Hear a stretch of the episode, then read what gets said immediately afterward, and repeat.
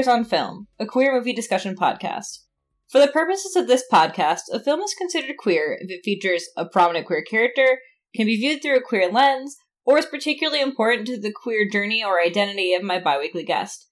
My name is Kat Kingsley, and I use they them pronouns, and I am joined this week by Amanda Kingsland. Hi, I'm Amanda. I am an artist and a Twitch streamer, and I use she, her pronouns. Thank you so much for joining me. Um, and also, I know you might have heard that I said bi weekly. I have decided to turn this into a bi weekly podcast, partially because it's a lot of work, and there's just one of me, and also there's so many good puns we can make out of that, so we're going with it. Yeah, that sounds like a good choice.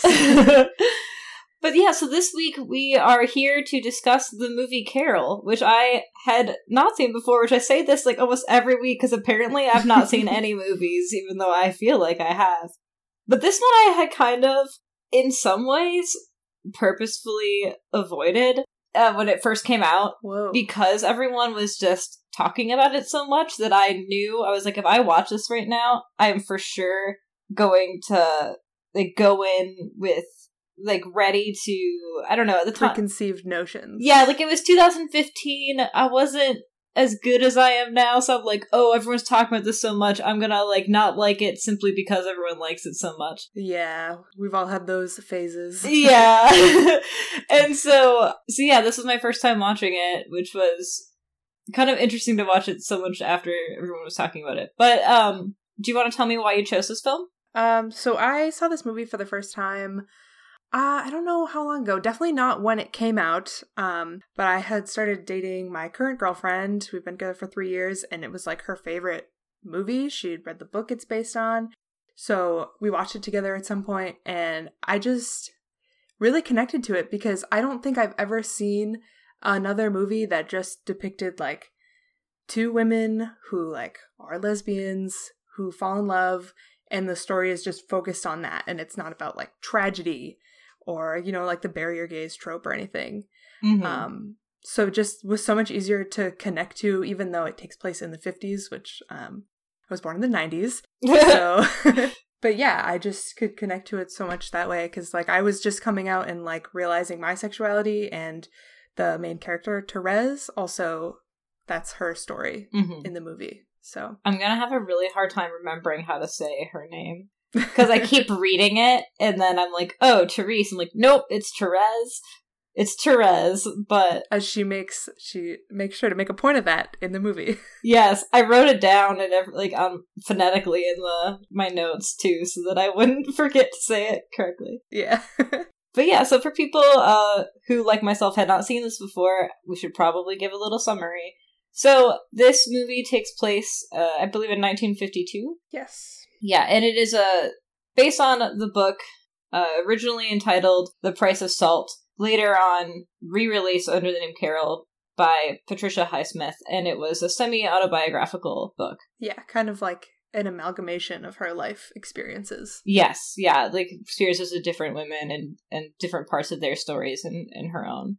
The movie starts with a scene with two women having, I think, tea, you know, at like a fancy place, and they're interrupted by a man who's like who approaches the younger one, Therese, played by Rooney Mara, who says, "You know, I haven't seen you in so long," and she ends up leaving. It's clearly that he interrupted a very meaningful interaction, but we don't know what that interaction is yet.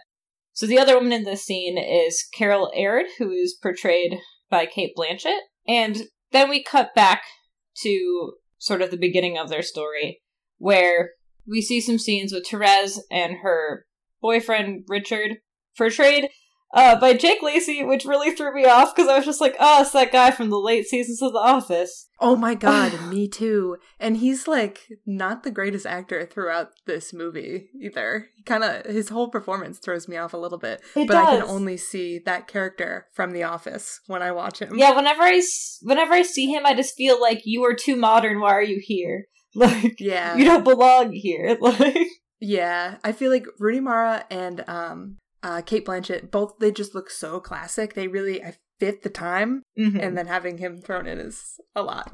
Yeah, with, but yeah, no, I'm glad it wasn't just me who was distracted by that. My association is just too strong with just like fake Jim characters. So That Yeah. that really did throw me off a lot. But anyway, so it shows a little bit about their relationship in, in this scene where he's trying to get her to go to Europe with him, and she clearly doesn't really care that much.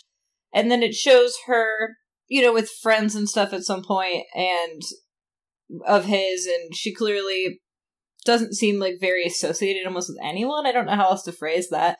It seems kind of like she's just sort of floating through her life as it is right now. Is I think how I would describe that. Yeah, and we see it's introduced that she is like very into photography. Um, Yeah, her boyfriend sh- makes the comment that like she's more interested in this like cheap camera than going away to Europe with him. Um, but it's the f- it's one of the first times that you like see a little spark in her eye is when she gets her camera back. Yeah, and one of her friends, or one of their mutual friends, I believe, uh, Danny invites her to come to the New York Times where he works to introduce her to a photo editor and, you know, get her in with the Times. Which Yeah. I'll just say now actually happens.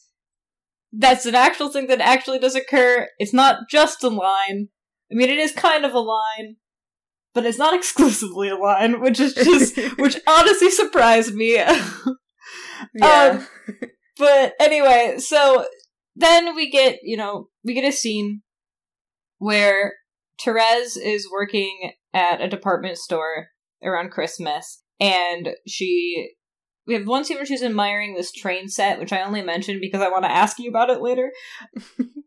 then we get a scene where it's the busy, you know, day, and she's helping people and everything, and she spots a woman who's Kate Blanchett across the room and is clear that she is just enamored with her. I mean, that's where you've probably seen the memes, you know, where it's like Charlie and Mac, except that it's Carol and Therese, which did make me laugh out loud having seen this movie five years later and having seen so many memes that, like, I, I know this was like a serious part. Or not serious, but like, I know this was a part that I wasn't supposed to just be necessarily fully giggling at, but I but was. the memes were too strong. It was too strong. But anyway, so they have an interaction, which is just like a pretty typical interaction, except for that it's charged with just severe lesbian energy. Some intense tension. It's so like it's it's so quietly and yet screamingly gay. And and Carol orders a train set upon Therese's suggestion. Therese was like go waxing poetic about it. She's like, oh, I didn't want to play with dolls as a kid. I wanted to play with trains because I'm a lesbian. Uh, and trains are for lesbians. Fun fact every time we watch this movie, my girlfriend comments about how much she loved train sets when she was a kid. That's extremely cute and good, and I love that. So, but Carol leaves her gloves behind, which we could talk about if that was intentional or not for like 40 years. But anyway, Therese, seeing her moment to shoot her shot, make sure to send the gloves after her, which eventually leads to Carol calling the store and reaching out and asking her out. At some point, well, not asking her out, but like inviting her to lunch to thank her as if that's a normal thing to do. oh yeah, so so typical, so casual. Thanks for my gloves. Let me pay for a fancy dinner or lunch. Yeah, it's very funny to me. At some point during this, I think it's in between those two things. Uh, Therese actually does go with that mutual friend Danny who works for the Times and goes to the office, but it's like after hours and not photo editor time. oh yeah. And they share a drink together and talk a bit, and then he tries to kiss her. Well, he doesn't try, they do kiss, and then she kind of freaks out and runs away. But she doesn't seem particularly bothered by it exactly. Yeah, well, it's interesting because I feel like that character, he's like mostly a nice guy. He shows actual interest in her. I mean, it's kind of shitty that he tries to kiss her when Mhm. she clearly like has a boyfriend, whatever he knows. Obviously, he doesn't know about her sexuality and questions, but um he overall is like a nicer guy. He's kind of shown as like a Yeah. someone who could have been a good option for her. Um so it kind of is like her you know her sexuality from like within coming out to be like no i can't do this Yeah, I would agree because I don't think she seems particularly bothered by the the cheating aspect of it whatsoever. no I mean- she's like mm, i don't like my boyfriend anyway Yeah, we do get a line later on where she talks way later on, and it's not specifically about this part, but she's talking to Carol after an incident we'll get to. where she's kind of freaking out and she not kind of she's fully freaking out and she's saying how she never says no to anything and how can she know what she wants when all she does is say yes. And that was when i heard that line i was thinking about that moment Mhm. um, where she kind of goes along with kissing him for a second and then it's like wait no actually i don't want this bye. But i agree and that's why i mentioned that he does that she does actually get a job with the times later on because i wanted to mention that before i talked about this scene where it just comes across like he's a total creep if you just say it out loud because watching it you don't necessarily get the sense that he's a total creep even in that scene you're like oh maybe that wasn't a great move Yeah, it does seem like he genuinely does like her and feel some kind of a connection. It's like a real it's a move. It's not like a that's not super predatory or anything. Yeah, especially since he wouldn't be like in charge for anything. He's just like, oh, he he still does. Conti- you know, she doesn't continue to show interest in him, and he continues to be her friend, and actually does get her a job. So Right. I, I just wanted to address yeah, that. I feel like that is important to point out. just because it changes the tone of all of that, and I don't want it to seem like this. It's okay. I'm gonna say this now. Every time a man showed up in this movie, I felt uncomfortable yeah. just like literally every single time because I, I but i think it's it's hard to say why i can't decide if it's because the movie was intentionally making me feel uncomfortable every time a man showed up or if it's or because they just were all kind of mm, scratch that or if it was just because i'm so used to the tropes especially in movies about you know women loving women that Right. you know, men will come and do something awful to these women or force, you know, or in some way be forceful Right. with them or something. So, like, I just kept expecting that to happen. And not that we don't get it to lesser degrees, you know, we don't, we still get the men being not great or kind of shitty, but it, it wasn't to the degree that I'm so used to seeing and that I was bracing myself for. Yeah, I think that's like one of the many ways that this movie kind of like steps away from tropes of typical like women loving women lesbian movies. Mhm. Um is that like the men are even though a lot of them like they're all like flawed characters in one way or another. Obviously Richard's a terrible boyfriend, Mhm. but um they're not like terrible people and they're not going to like Yeah. do necessarily overly terrible things, especially yeah. like sexually. mm-hmm. Yeah, like we never see like her boyfriend be like homophobic to her. Like he he's more upset that she doesn't care about his the relationship as he is. I mean, I can't say like not homophobic at all, but I mean like he mostly he he doesn't take it to where you would think that he would take it. You know, he just talks about her like, "Oh God, you have this crush. Like, why? Like, get over it. Like, why does Right. it matter?" He's not like, "Oh, like you're." He doesn't make it about who it is with so much as it is like you just met this person. I'm your Yeah. boyfriend. Why don't you care about me? It's Right. like he's a terrible Which, you boyfriend know- for her, not necessarily a terrible boyfriend for someone else who actually liked him. That's fair enough. um, uh, but yeah, so anyway, so I'm kind of going out of order, but I'm going to cover the beats. So basically, yeah. so basically what happens is we, we get a lot of glimpses of Carol's life. Carol is a suburban kind of socialite housewife who it's clear is gay and is clear and her and her husband um Harge are getting a divorce and they have a child together who's young. I I'm not sure how old she is, like 4 or something. Yeah, I'm really bad with kid ages. Oh, I'm so bad at kid ages. I'm just I call them little tinies and big tinies, and that's about as specific as I get. Um, I would call her a little tiny. yeah, she's still a little tiny. They're not big tinies until they're like in elementary school, more so. Mm. Um, anyway, so they have a big, t- yeah, they have a little tiny. Uh, and so they're, but it's clear that Harge is aware uh, that Carol is presumably a lesbian, and he expresses distress about her relationship with. They call her t- in front of the kid, at least, uh, Aunt Abby, who is a childhood friend of Carol's, who she we later learn, officially learn that she had a relationship with much later on for a time, but that's been over for a while now. They're just continuing to be good friends.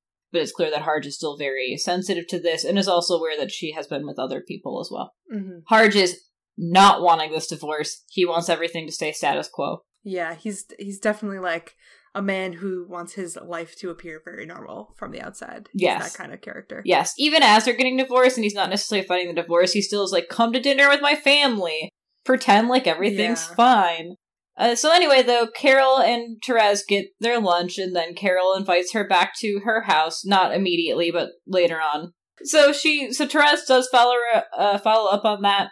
She, it's a super awkward night because Harge busts in basically and is arguing with Carol, and it's all very awkward.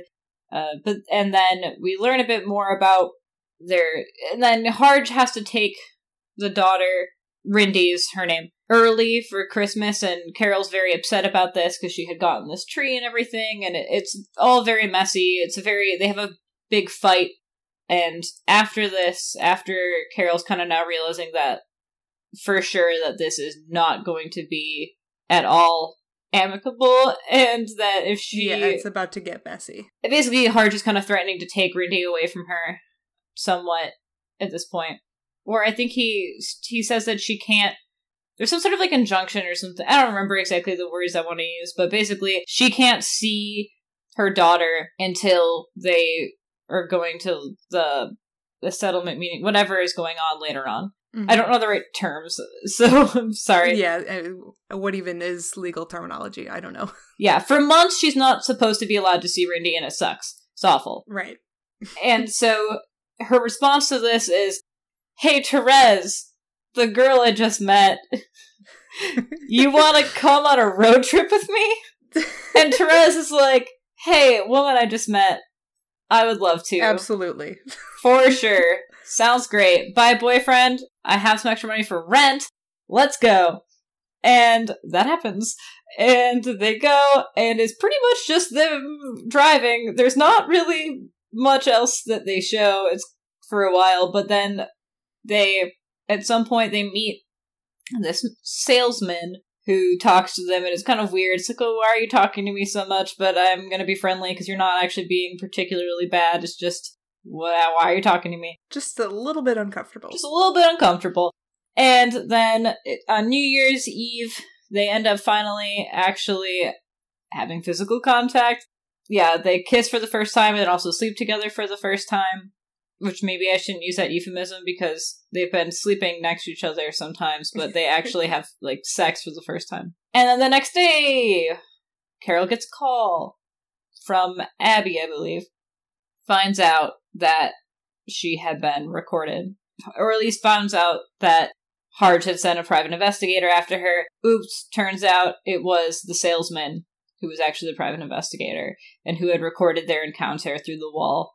Not like visually, but auditor- Yeah, he auditorily. like these very large recording equipment cases yes. and they go into his hotel room and he has literally drilled a hole in the wall and shoved like the whatever you what it would be called yeah, like whatever the device, receiver yeah. into the wall to record them. So Carol, yeah, Carol threatens threatens him with a gun actually, which uh Therese had found in her case earlier but hadn't really said anything about. I also I I can't help but laugh at one part in that scene where uh Carol gets very upset, looks for her suitcase in the trunk of the car, grabs a gun, and walks off quickly. And Therese is like, Carol, what are you gonna do with that? I can't help but laugh every time. yeah, it's a lot. And then, um, and this is when we get this scene where I believe where Therese is kind of freaking out and self blaming and being like, "This is all my fault. Like I shouldn't have. I should have said no. I shouldn't have engaged with you. Then you wouldn't be having this issue with your, you know, with a divorce and your kid. And I've fucked up your whole life. And it's like." and so on my other show, Summer Twilight Book Club, we constantly are like, "Holy shit, Bella, go to therapy." And that was what I felt like here. I'm like, holy shit, Therese, go to therapy. Like, this is not your fault. yeah, seriously.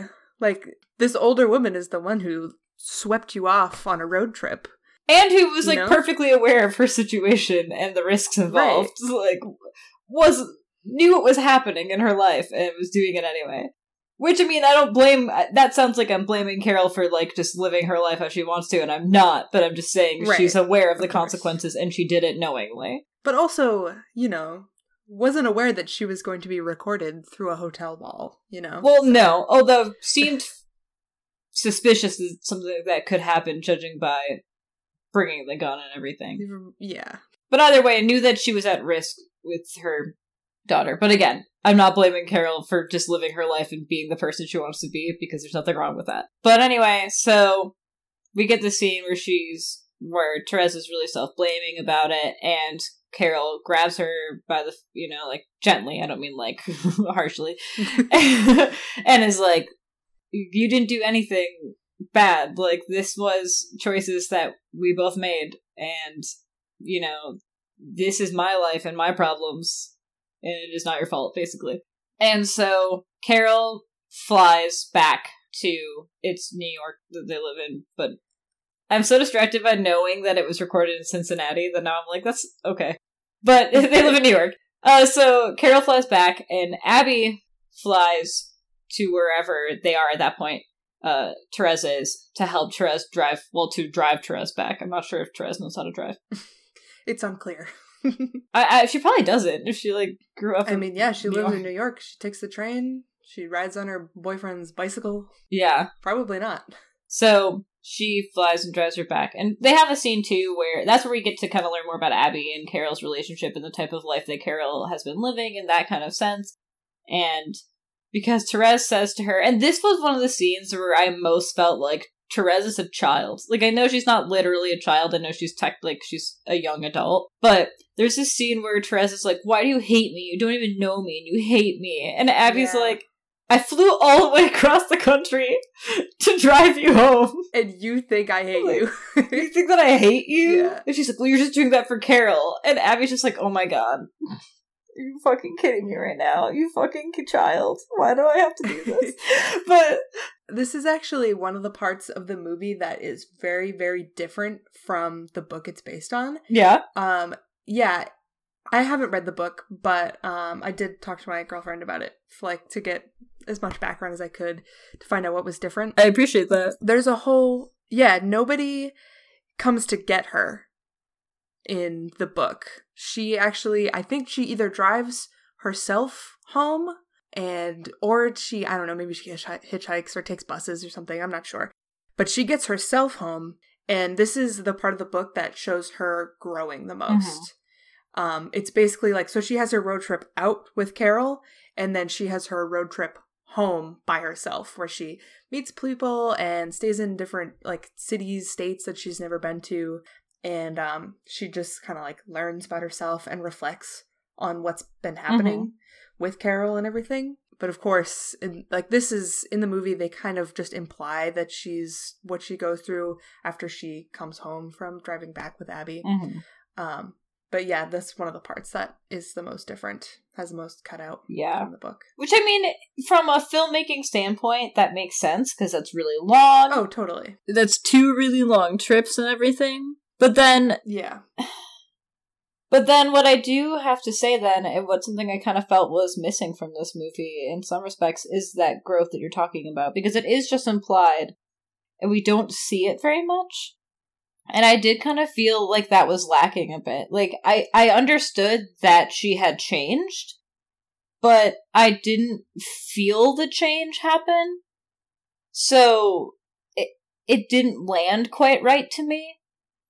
Like I, I knew she had changed, Yeah. but I didn't know how she had changed. I guess is maybe Yeah, it's definitely it's just kind of implied that she has like come home from this and decided to be more independent, which does seem like just kind of like a snap decision rather than like over time, learning, talking to people, thinking through what's happened to her. They just kind of show her coming back, getting a new job, she paints her house and stuff. Um yeah. So she gets a job with the Times and, And- commits more Yeah. to photography and things. Yeah. I mean, you do have to cut certain things out because I'm sure it's a decent length book. Oh so yeah, you're not going to be able to fit everything yeah. in. You obviously have to cut things out. Yeah, some things would be nice to see. So I, I'm not going to begrudge a movie cutting large swaths out. I just, to me, my opinions on this have changed drastically over time as I've become more into film. Because you know, when I was younger and I read more. Not that I don't read, I read a lot now too, but you know, when I was younger, I was more in the oh, I hate when they change any single thing about about you know a book, and now I'm more about does the film contain like the emotional truth of the book and the the most important themes of the book and kind of like the heart of it. And if it has that, then I'm much more lenient with the rest Yeah. because it's a, it's not the same medium. You're not you can't tell the same story in the same Yeah. way. Yeah, there's no way. You can't like reduce it's a decent sized book and like you can't reduce it down into like two hours. Yeah. After they return home, we we get uh one of the most difficult emotionally for me at least scenes in the film where which because I'll talk a bit about the tone of the film later on and I'll but this is one of the ones that really sticks out to me the most where it is the divorce proceedings and they're talk you know they have the custody custody meeting and they're presenting the evidence and things.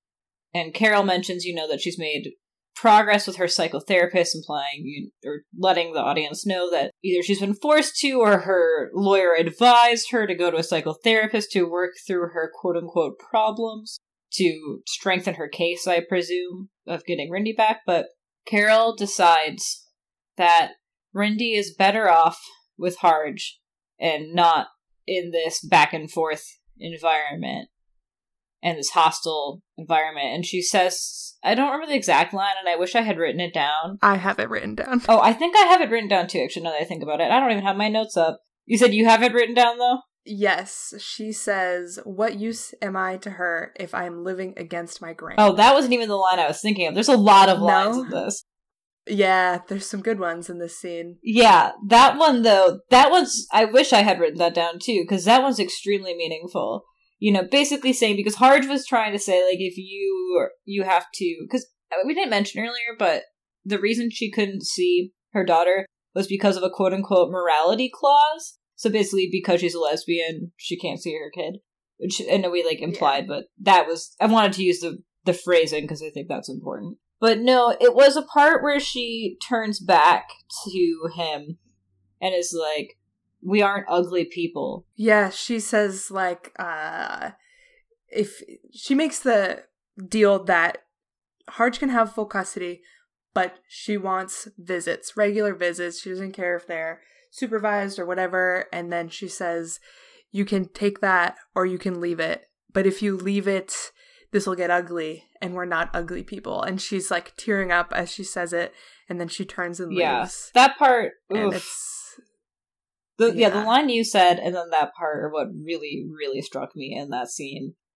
Both of those parts are just like oof moments because of that, like that part where she still is able to kind of empathize with him so much in that line. You know, like in well, also while he's also being so cruel to her, it's just Yeah. it's just a lot. because she she like wants him to be in her daughter's life she wants them both to be in her daughter's Mhm. life but it's just like it's so awful that he just he can't even let her have Yeah. that he like wants to take it all away Yeah. from her it's terrible Bas- yeah, basically the if you can't if I can't have you, then you can't have anything. You know, right which I don't think, and I and I I guess we don't know what happens after this, but I think we're supposed to be left with the feeling that he agrees to that. At least that's what I assume. yeah that that is why. Okay. Because I think they are trying to portray in the movie that he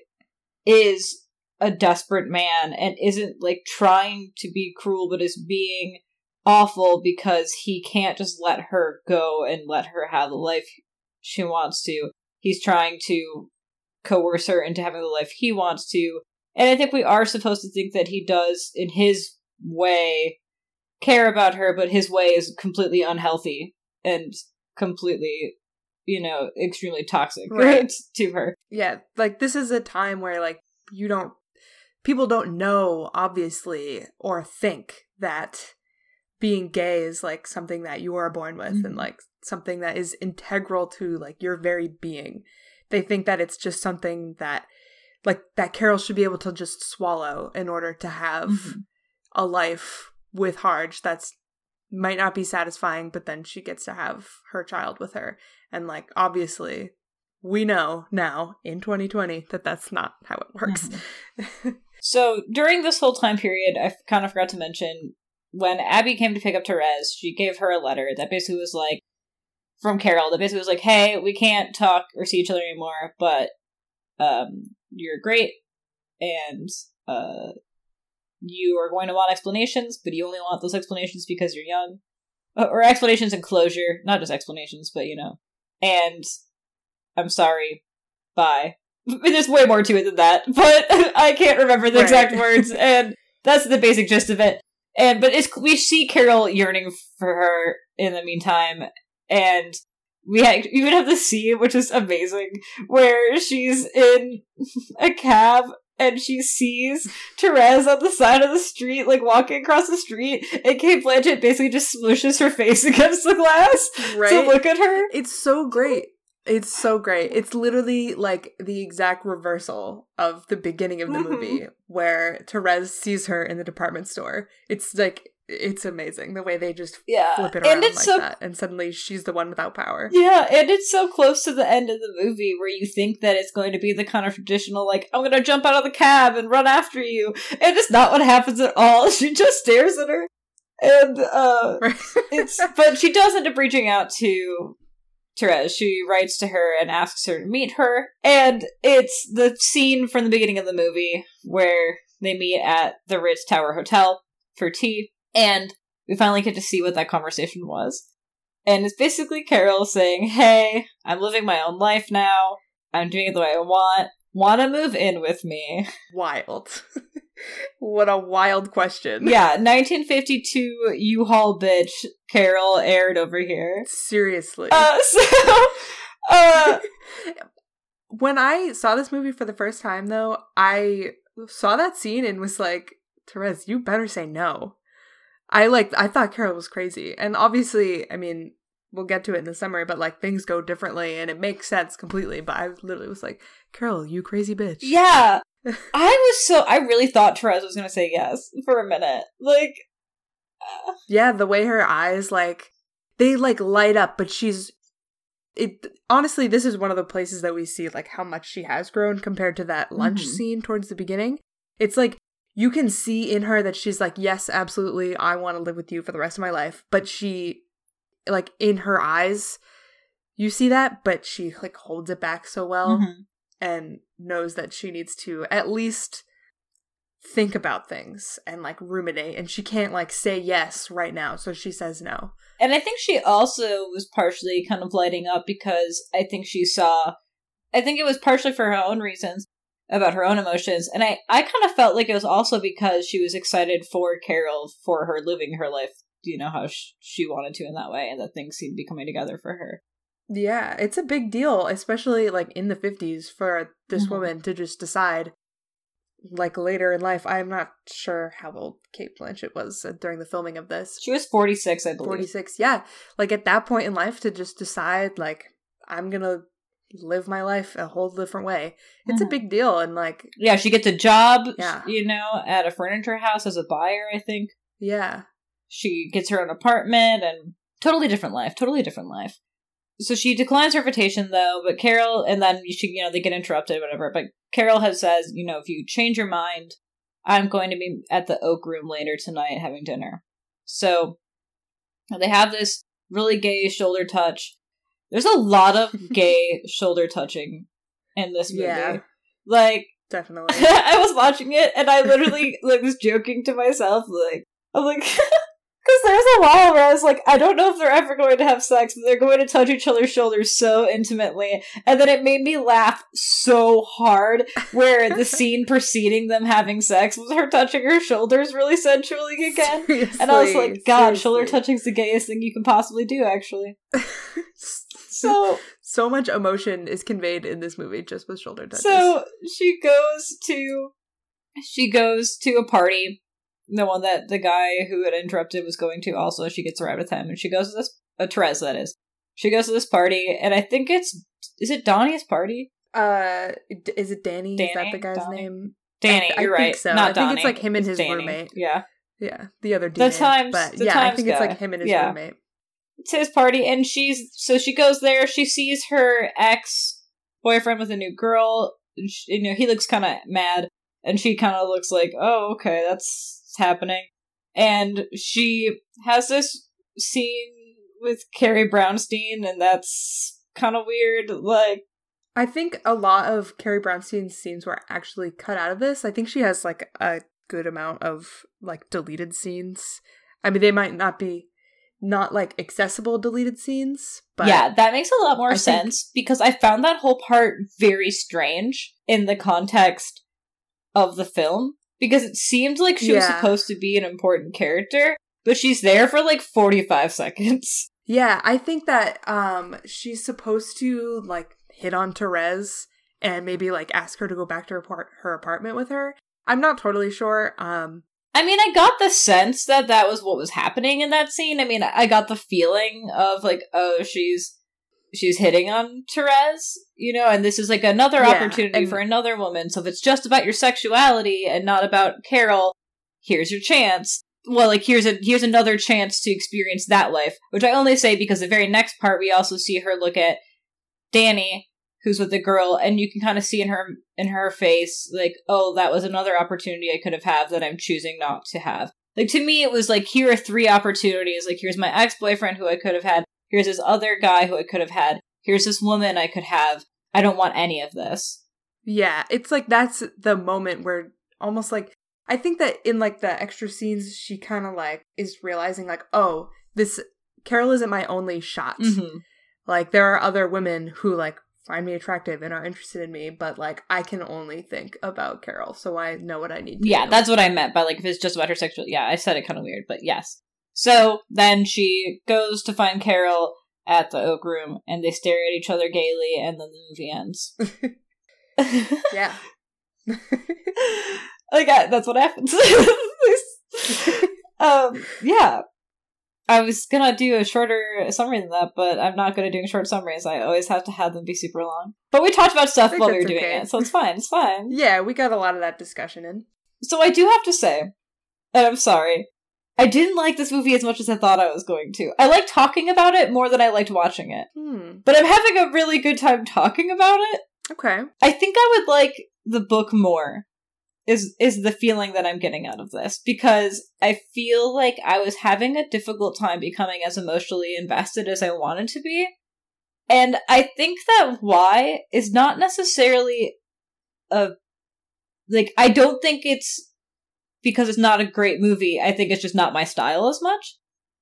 Where this was a really to me and what I think was really beautiful in some ways about this, but also made it so I wasn't as personally like invested was it's a really restrained movie in every sense of the word. Mm-hmm. It is, you know, the from the way that the actors are, you know, like the characters are acting very, you know, they are emotionally restrained themselves, you know, from the time period and you know the things that are going on. They can't, and and also the alienation they feel in their lives. They are themselves emotionally restrained restrained but i also found you know like the blocking and the camera angles and the pacing and the the just the general tone that is created was was very emotionally restrained which i think really aided in telling of the story but then also for me it was i don't know if like i i had a harder time investing as much but i still found it like interesting like their stories were really interesting but I I had a harder mm. time engaging, which might just be because it's just not the type. It's just it's just a style difference. That's all it is. Like because I I was watching I'm like this is a good movie, and I and it'll be interesting. But I don't love it.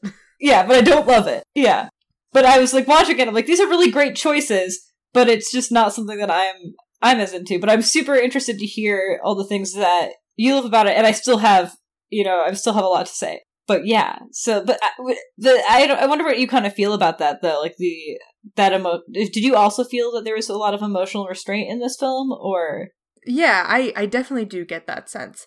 I obviously love this movie, but I totally understand everything that you're saying about it. Yeah, I think that the restraint kind of like adds to it because so much of the movie is built on like the tension mm-hmm. of like their their connection. Like from the Mhm. very very beginning. Like there are so many things that they want to say the whole time mm-hmm. and like other characters too. Like there's so many things that they could say that they're feeling that they just don't say and their relationship kind of builds based on like again like that like that tension so Yeah. i think that that's one of the things that i like about it so much is that it's Mhm. not so like overly overly sexual overly romantic because i think that so much lesbian media is like so Mhm. sexual like Mhm. I'm an l word fan which is like a controversial opinion but um but like that show is insanely sexual and this Mhm. movie like being such a big movie and focusing on like their lives and their feelings rather than like their sex is Mhm. like a big deal Oh yeah, and I agree. Like I thought it almost felt strange when that scene finally happened because you were almost like, at least for me, I, I I almost was like didn't think that it was going to, and I didn't mind that at all. I was just like, oh, the I I so related to all of the. Oh well, we could just like get one hotel room instead of two, and like, like all of these like, eh, eh, eh, like kind of yeah like i'm gonna do this tiny tiny tiny little step and then you can do this tiny tiny tiny little step and we'll just keep doing that forever until we finally get there you know? Yeah but yeah even that scene is like it's it's about the way that they're feeling. Yeah. Like emotionally. Yeah and like for about sure. them finally like i don't know feeling so connected. Yeah. Um, and i think that the emotional restraint in every you know in so many ways really really particularly spoke to carol's experience in her life. Like she had to restrain so much of herself for so long and in so many and in so many different ways like not just not just oh i can't be with the people i want to be but also i can't express my feelings in other realms the way i want to express them or oh i can't experience my family like i want to and i can't Right. even experience my friendships how I want to because they're looked at with more scrutiny because of my sexuality and I can't just go out and have the friends that uh, you know at social events because they're so weighted with this relationship with her this divorce with her husband. And it's just her whole life is just grinning and bearing it in so Yeah, many ways. to think about the fact that towards the end of the movie she's also like having to at least try to basically go through like a conversion therapy. Mhm and like that's can you like imagine? That would be my breaking point too if i was. Yeah. in this situation. Like after dealing with that for your whole life and not only like having to do with like restraining your emotions because you're gay but also because like you're a housewife. Mhm you know? Like she's clearly like a woman who knows what she wants in life and knows what she wants to do but then she's like somebody's wife. And in the 50s like that meant she's just kind of stayed at home and like you know she's a beautiful woman. She's like a trophy wife basically. Mhm and then after all that she has to like try to go through conversion therapy. Like that would be yeah. such a and you see point. and it's so it's so interesting. And i'm sure this is partially because it's based on a you know uh this is this part you know that that part of carol's storyline is one of the parts that is based on a real person. It was you know it's based on the story of a woman who actually did lose custody of her daughter in a divorce that included a secret taping of her and her lover. So like that's based off something real. And so it's you know you have that moment where where carol finds out and she finds that the tape's already sent everything's so heated and you have that moment of like what is she gonna do now? Yeah. She chooses to try for a while because she doesn't want to lose everything in her life and but then it comes down to the point where she realizes after trying it for a while you know that it's just not bearable that she can't shove herself into nothingness in order to you know retain these other important things like she has to choose herself or everything else basically yeah and it's awful. It's awful. But it is like you said, it's not like some of these other movies where it's just like huge where it's not painted as this like I mean it's painted as heartbreaking and sad, but it's not like Carol's life is painted as huge tragedy overall, like we so, so often get with you know, it is tragic, but we still see a lot of like opportunity and hope for her. It doesn't end I mean it ends not ideally by any means but it doesn't end in the way that I feel like we're so used to seeing movies like this end. You know, Right. you know, she doesn't die. She doesn't.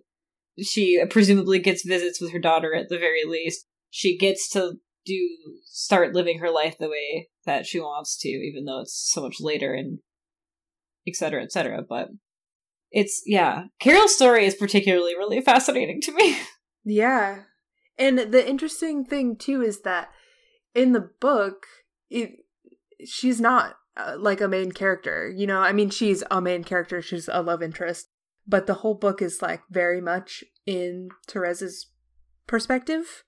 And you don't get those scenes that are like just Carol dealing with like the divorce settlements and stuff. So a lot of that stuff was like created for the movie, and obviously, like you have Cate Blanchett, you're gonna give her gonna whatever you Cate can, and she does yeah. an amazing job. That's so interesting because watching it, I kept thinking, who is the main character of the story? Because it, it's from the beginning, it's painted I'm like, oh, Therese is the main character and Carol is the the secondary character. But there were lots of moments in the movie where I didn't feel that way. Like I didn't feel like that was what was happening. I felt like we got so little of Therese and so much of Carol. And I think that's part of what I had struggled with in this is that I felt like I didn't know much about Therese. Like I knew she was interested in photography, and I knew that she didn't really know what she wanted. But I- didn't feel like I got a good sense of her internal world, which is partially why her growth didn't come across as much to me because I didn't always feel like I really understood much about her. Like I didn't feel like I really understood why she was doing a lot of the things she was doing other than just like, whoa, here's an opportunity I've never had before. Mm-hmm. So yeah, and that's interesting to hear you say that. That's that the balance of that is different in the book because it's definitely I don't think weighted anywhere near that way in the film. Yeah. Well, there was speaking of you know feeling like who actually is the main character. There was like a lot of controversy controversy dealing with like award seasons uh, with this movie, where um, in general it was snubbed. It didn't get as many nominations as really anybody thought it should, which Mhm. you know is whatever award shows are. You know, I like to watch them, but they're not like all that important. But because of this being like a major LGBT film, Mhm. not being like getting the nominations it deserves, but especially with, the especially with two, with so many of these people are like major involved in making it or major actresses and like the the other like people involved are not like no one either. So Right. But um when it came down to their like best actress nominations, Rooney Mara ended up only getting a supporting actress nomination rather than uh, like which is decided I believe by by the production companies like who they decide to Mhm. nominate. But yeah, so after like this movie basically she is kind of like the main character like emotionally and then they, you know, Carol obviously is also a main character, but it, their roles are pretty different but they both are main actresses. Neither of them, I would say, are supporting actresses. But yeah, it was a big controversy when she was only given the supporting actress nomination. That's really interesting. I would agree it's very strange to have to list her as a supporting actress. But it also I guess I don't know if I really did feel like she was the emotional like center of, of the film. I feel like my maybe it's just because of where I was focusing versus what the they were actually trying to show me. But I personally felt like I was getting so much more of Carol Carol's emotional growth throughout this film especially when we got that line, the one that you mentioned earlier, the going against my grain. To me, that was like the what is the word I'm looking for? The thesis of the film, Right. which Yeah. is which doesn't mean that that doesn't apply to both of them because I think it does. It, that that line applies to both of them in just extremely different ways because they're in extremely different parts of their lives. Yeah. Well, I think that that is also part of the reason that I can feel so much that Therese is like at least as equally a major, like a main character, because her story is something more that I would relate to. You know, Mhm. like I like I'm 25 and she was probably about that age, like as the character in this movie. I think she's Um, only supposed to be like twenty. Okay, well, when I was coming out then, I was about that age. Yeah. But yeah, like that the story of like trying to like make yourself fit into something else and it just not working right and then something like opens your eyes and then you start to learn about yourself. So maybe I guess that could be like why I find her to be as much of a main character just Mhm. because like her emotional story makes so much sense to me that I can like I guess like see myself in it. So it Mhm. feels full. yeah. But I can see why you would think the other way. That makes total sense also. Mhm. Well, and it is framed from Therese's perspective. I mean, right. it is she is the start of it, she is the end of it. You know, there's no narrator, but if there were to be one, it would be her. Like Right. it is, yeah. It's I guess that's kind of interesting. Yeah, I just looked it up. Rooney Mara would have been about. Well, okay. When was it recorded? It was recorded before it came out. I remember that it was. I feel like it was like a more so before it came out than maybe normal, but I could be incorrect about that. Well, I think it had like a smaller release and then a larger release also. Yeah, okay, so I guess this will just go into the part that one other part I want to talk about a bit, and you might know a bit more about this than I do, but I was when I was researching the movie, it mentioned how in the book she's supposed to be like I forget, like either nineteen twenty or twenty one. Therese is, Mm-hmm. and Carol's supposed to be in her early thirties. Mm-hmm. Cate Blanchett is not in her early Right. thirties. Yeah. She cannot pass for being in her early 30s. She's gorgeous, but she's not in her early 30s. She's in her Yeah. mid 40s.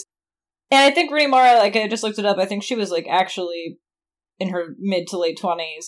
But the character is still supposed to be in her early 20s. And I get that it might have just been we want Cate Blanchett as this character. But I do think it probably gives a very different tone to have someone in their mid 40s with someone who's in their early 20s versus having someone in their early 30s with someone who's in their early 20s. yes. And I I was very distracted by it the whole time. And I, I couldn't help but feel and I don't okay, this is I have to be clear. This is a feeling, not necessarily a reality. This is my perception, and I have no evidence to back this up. So I want to be clear about that to listeners. But I always kind of feel like they tend to show large age gaps a lot in gay relationships in Mhm. films. And I know they do it in straight in like in all movies in Hollywood. Like you like you know there's always like a older man and a younger woman. Like you get that all the time. But there's just something about it that bothers me. and Mhm. they mention it a little bit. And I'm not saying it bothers me like this makes a movie not good kind of way. I just mean like more of like a larger kind of conversation. I think it's really an int- like an odd choice to make the gap so much larger, but then also not address it much at all. Like they mention it, they're like, "Oh, I know." Abby says to Carol, "Like she's so young. Are you sure you know what you're doing?"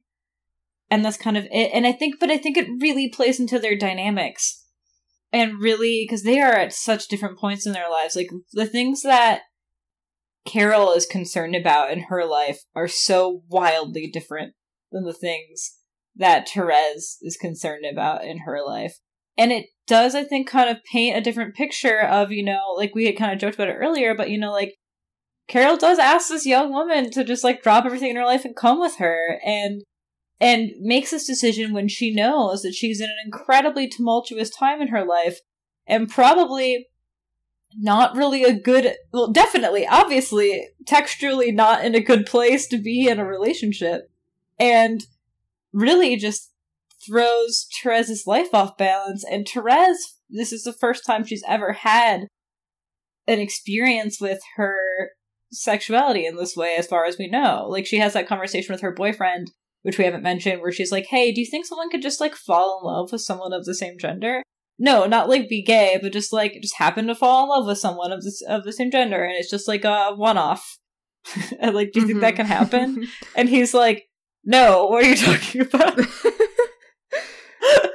Yeah. But, uh, but it just, it's just a very, and again, I'm not trying, to, I don't want to sound like I'm demonizing Carol for it because I get that she's in a very, like, I mean, she's in a very tumultuous period in her life and she has, she's just kind of like reaching out to things that are comforting to her, I think, in some ways. But it is like there's something there to be talked about, I think, though, definitely. about that. Yeah. Um, it definitely is like a trope of queer media, like the age gap relationships. I talked about this with my girlfriend a few days ago. We talked about like Call Me by Your Name, kind of like deals with some mm-hmm. similar stuff. I don't it doesn't bother me in this movie. But I totally understand. I think it's like it's a relevant thing to think about and talk about. Mm-hmm. It doesn't bother me that much just because I don't know. I think part of it is like the period piece factor that it mm-hmm. does take place in the 50s and like things were different. Mm-hmm. I believe that part of the reason that they changed the age gap so much is that in the book, the age gap is more like she's like 19 and Carol's in her like in her early 30s. Mm-hmm. And we wouldn't necessarily, I don't think, at least me personally, I don't really think that I would see like and she's supposed to be like an older woman so i don't think that i would see like a woman in her like early 30s as like an older woman because like you know it's it's see i think that's partially just where i'm different is that i i think that this is maybe just like a personal thing. I really have issues with age gaps in general. So to me if i saw someone who was like 19 was someone in her early 30s i would be like what the fuck? That's a child. Like right which yeah. I would absolutely, I would be talking about it nonstop. I've not seen Call Me by Your Name partially for that reason, because I'm just like, I don't know if I can do all that. I probably will at some point in this podcast. Whoever's choosing it, just be aware that I'm going to have an issue with it. Right. Well, I think that that is yeah. also part of the reason that they changed up the ages. I think part of it is because, you know, they had Cate Blanchett, so like, I mean, she's obviously going to do an amazing job with the part and mm-hmm. in the film. So like they can push her age up, but it would have been so much I think more uncomfortable to like see someone who's supposed to be like 19 or 18 yeah. in the movie with a woman who's supposed to be like in her 30s. So to me the like early 20s, mid 20s, late 20s depending on whether they're going by I don't know what they say or how Rooney Mara how old, that, yeah. how old she mm-hmm. is. I mean, um, she could easily pass for her early 20s in this movie in particular. Right, yeah, and that's like the way she's styled, you know, and how like yeah. Mm-hmm. you know, young and like innocent she's supposed to seem regardless of what her age is. Mm-hmm. Um it just it doesn't really like bother me that much, but I can understand like where you're coming from for sure. Yeah. And it is like a trope of mm-hmm. like queer films as I said, so it's something th- to definitely yeah. think about. I think what it did for me is it made the ending feel a lot different. And I guess I also want to get your perspectives on on how this movie ends and and how you felt about it because I think that that scene I I guess that I think different people would really perceive like emotionally perceive that last scene very differently. So I'm curious what your feelings were about how the movie ended. And I know you also are a little skewed by knowing more about the book than I do. I don't know how it ends, so I I'm assuming that it ends a similar way, but I don't know for sure. Uh, I like the ending. I think that it would be it would feel a little different if they did show more of the like time that Therese like you know takes that trip by herself and grows and learns. But since we don't see that, it is a little bit like, well, what has really changed in a way. Mm-hmm. But I I like the ending, and I try not to take it so much as like okay, well, now they're going to be together. They're going to live together forever. And mm-hmm. more like Therese like wants to like try this and see what mm-hmm. happens. Whether they like move in together right away, who knows? But like she at least wants to explore the possibility. So I like the ending because I feel that they genuinely did have an emotional connection. Oh, I agree. The film, yeah. Mm-hmm. So it like to me, it makes sense that they would you know, still feel that they're in love. Yeah. At this point. And like if things change in the future, you know, that's life. But as it stands, I like the ending. yeah. Film. I don't dislike the ending, but I don't know if I found it like happy like I was supposed to. like I feel yeah. like I couldn't help but just think about how rough this is all going to be. Yeah, I mean, I think that it's good to think about the fact that it is going to be difficult and like they're both deciding to try this knowing how hard it's going to be because Yeah. like Mhm. Therese is just learning about herself and Carol is going still going through like settling after the divorce and Mhm. dealing with like how often she's going to be able to see Rindy and everything. So I- I feel like they both know that it's not just going to be easy, but they want to try. And I think Mhm. that's what makes it happy to me. Yeah. That makes sense. Yeah. Uh, I'm just thinking about all those gay shoulder touches.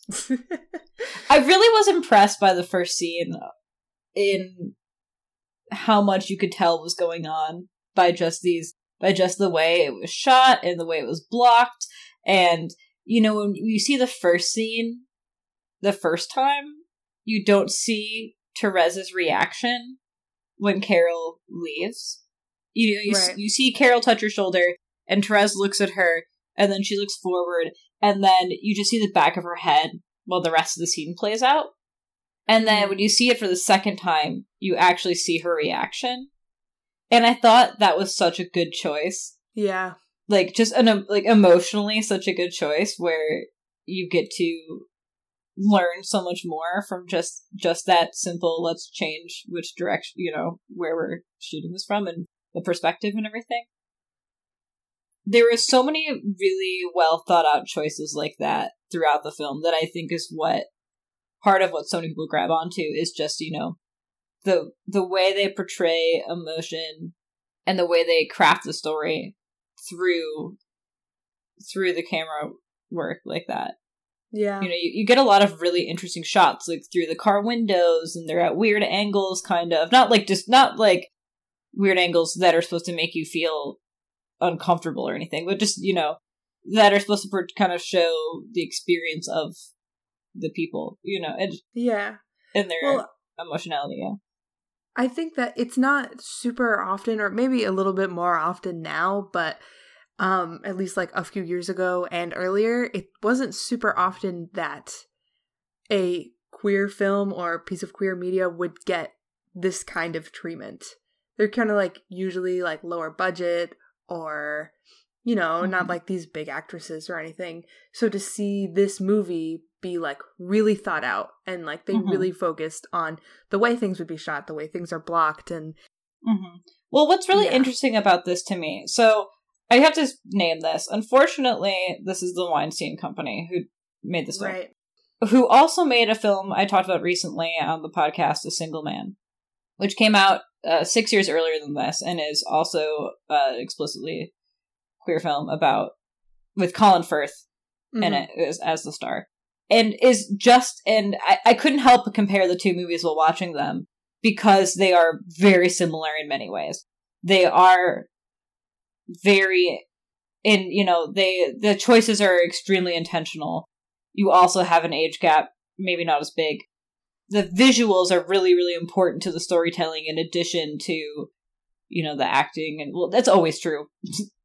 That's always true of any film. But i mean like but i mean like it stands out. Like to, even to a casual movie viewer i think you would like notice how how these things are interacting. Whereas some movies i think is more subtle. You're not necessarily if you're not someone who like thinks about these like films critically in that way i don't know if they would always stand out. But in these ones that like you can see it happening you know Mhm. it's sometimes more important than than the plot or the whatever it's like to show these emotions Mhm. and they are both very restrained in a lot of ways and they're both very subtle in in what they are showing you and and so i couldn't help but but think about that and how they are put out by you know the same production company which unfortunately is the weinstein company but it is interesting to see these two films to like think about them side by side i don't know if you've ever seen a single man but I I haven't. I did listen to the um the episode that you released. Yeah. It's a really good movie. People should Yeah. see it. but I would be really interested for people who have seen both. So if, if anyone listening has seen both movies, I'd be super interested. Come on the Discord and talk to me about comparing them because I think it's really interested interesting to look at these two in comparison, especially since they are from the same production company and how they the attention they do give to these stories and and the depth and the subversion of a lot of some of these expectations we have from films like this. Mm-hmm. Yeah, that is interesting to think about. And it's I feel like it's also worth mentioning that this is like another larger budget queer film where the actresses or, you know, actors in other cases are not queer people. Mm-hmm. Um which I I don't know. I normally look up the try to well, I try to look up, you know, the identities of the people, but I don't actually know. I, I believe that they're both straight. Um Yeah. um which i have like complicated feelings about like where i stand on that and i'm not really gonna get too far into that Mm-hmm. but it is something to think about because we don't really have that many like larger budget movies like this that Mm-hmm. you know are queer characters portrayed by queer actors actresses Mm-hmm.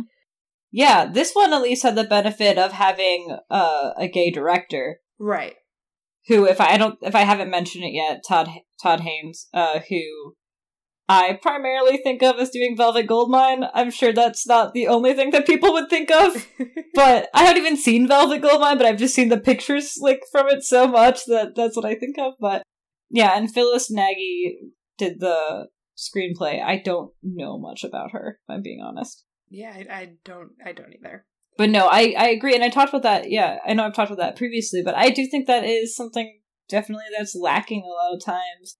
And it's funny because I was seeing, I was reading different people's takes because before I had only ever heard people say good things about this movie, which is understandable because it's a super well crafted film and so different from what you know we kind of had before in many ways, at least in movies that get popularized in the United States. I don't, um, but it I saw people commenting on that a lot, mm-hmm. and because I think it, it Matt. I mean, in some ways, like I know, like I talked about that in the Single Man episode where Colin Firth was like, "Yeah, I'm. I I recognize him being part of the problem." And I would like to have an age where it doesn't matter and he can play whoever, but I also recognize that like that's not where we're at. like it does matter because people don't get these roles, you Yeah. know, or if you or it's also interesting because in some like some people get typecasted, you know, like they're gay, they get typecasted, you can only play you can only play gay roles. But then Right. other but then like major gay roles tend to seem to go to straight people. Yeah. Yeah. so it's and like I think it's also worth mentioning that this movie did came come out like I don't know, it was probably started to be made like at least six or seven years ago. And a lot has changed since then and like the way Yeah. that people think about like that issue in particular. Um but yeah, it's just it's something interesting to think about because I do love this movie a lot. And the Mhm. fact that like the director and the writer and the author of the book that it's based on are all gay. So I think that not to be like that makes up for it, but it is, you know, it's an interesting conversation and something to think about. I think it's important to note like we're getting these stories, who's telling these stories to us, and what is their perspective. Right. And so I think it's important to know. Yeah. I think that it shows in the movie that like the writing, the directing is coming from people who have like this experience. Like have Yeah. a queer experience. Yeah, I would definitely agree with you there. I think I think it really does. In that it's not like it doesn't feel like it's like trying too hard. I I don't know how else to phrase it. Like I feel like Yeah. I get that feeling sometimes when I watch anyone really sometimes writing identities that are totally different from their own. You can always just feel like you're trying too hard. Like Yeah. like you you aren't finding the commonalities. You're focusing too much on highlighting certain things. Like I don't know, but that's kind of getting off into the weeds. Like I, I would have to go off and have a whole nother hour long conversation about that. but no, I think I agree with you. It's important to point out, and I think it does come through about who is telling it. But before we go into the Russo test, is there anything else you wanted to point out or talk about? I mean, nothing, nothing like new. I think it is interesting to point out that one of the reasons that when this book was released in the 1950s, was because that um when it was released that it became like such a big deal um was because it was even at that time subverting like the tropes of lesbian books. Like it already the fact that it wasn't like full of tragedy or like full of sex Mm-hmm. that was already subverting the tropes and like not much has changed. Yeah, so like we still talk about the same things you know? That's very real. Yeah That's very real.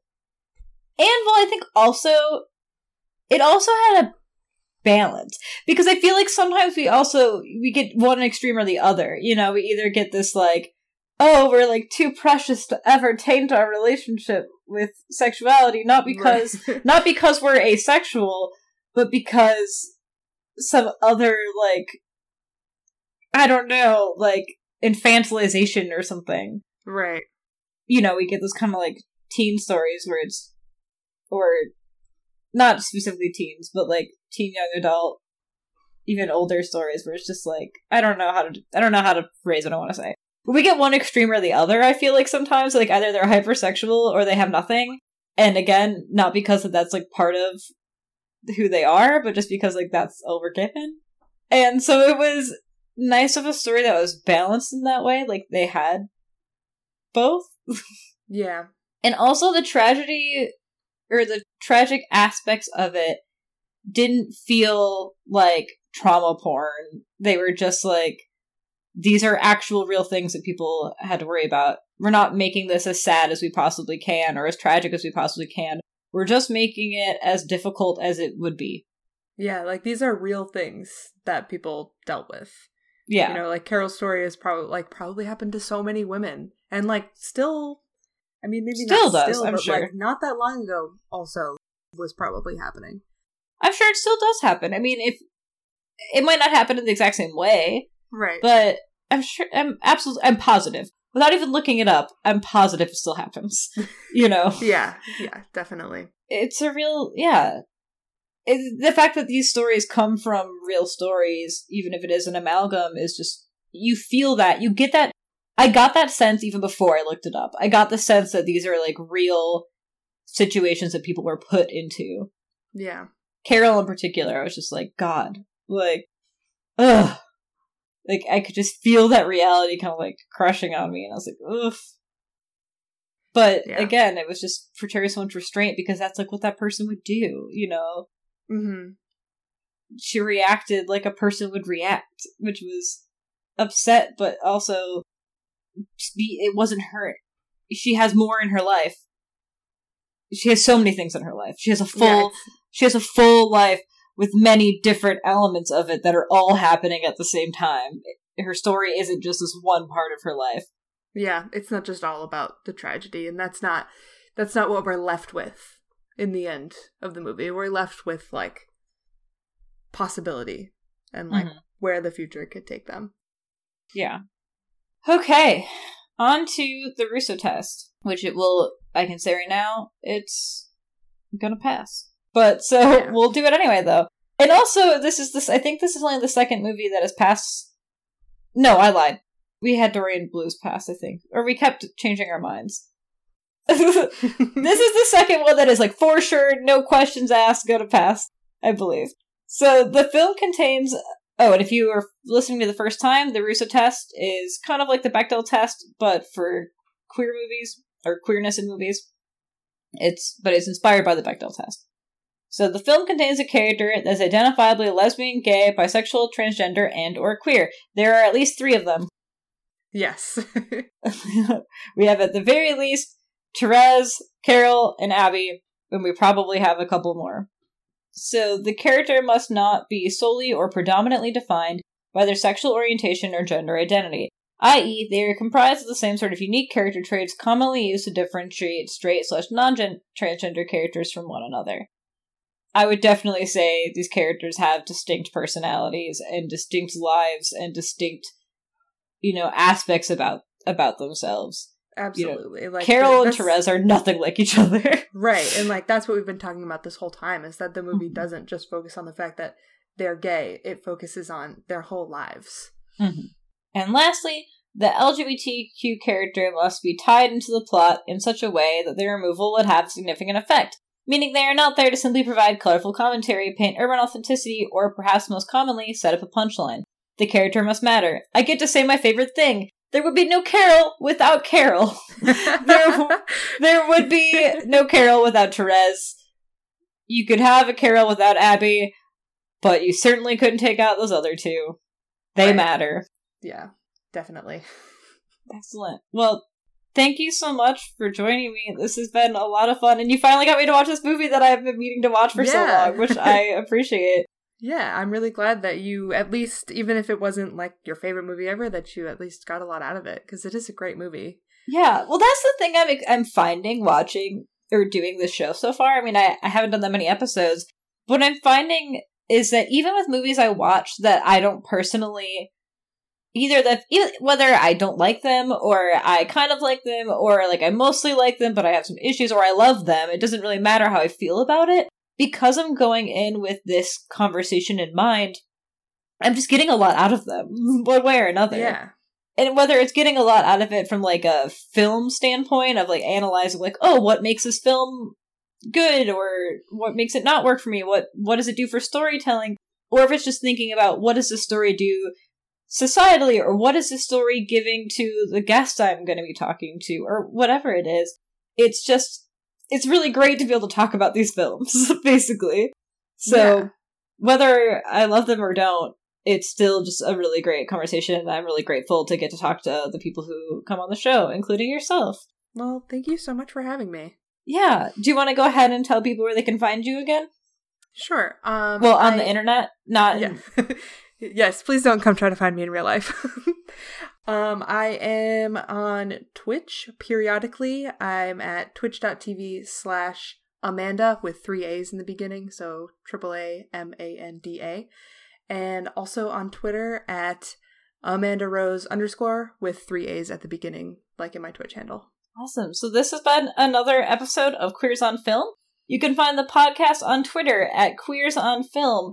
Also, on Twitter, there's a link to the Discord. Please join it. I want to talk to people, whether it's about the show or just queer issues or experiences or just want to talk to me about whatever television show you're watching or talk to other people. Please join. I want to talk to y'all. You can find myself on Twitter at Epsilina, that is at E P S I L I N A. Our icon is by Aaron Longoria, who can be found on Twitter at Aaron with an underscore A. And our amazing theme music is by is composed by Ethan Lynch and Haley McNichol. Please check out Haley's band. Uh, their band is Bombastic Dream Pussy, which is an amazing name.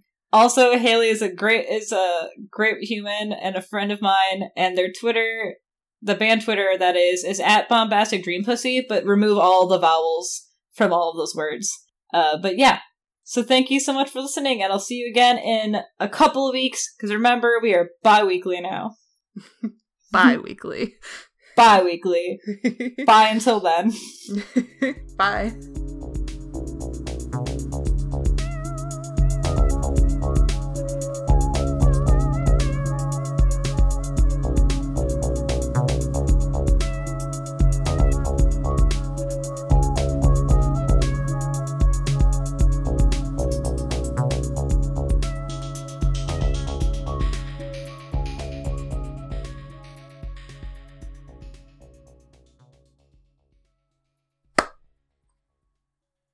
Did you hear mine? I got like nervous and like half clapped.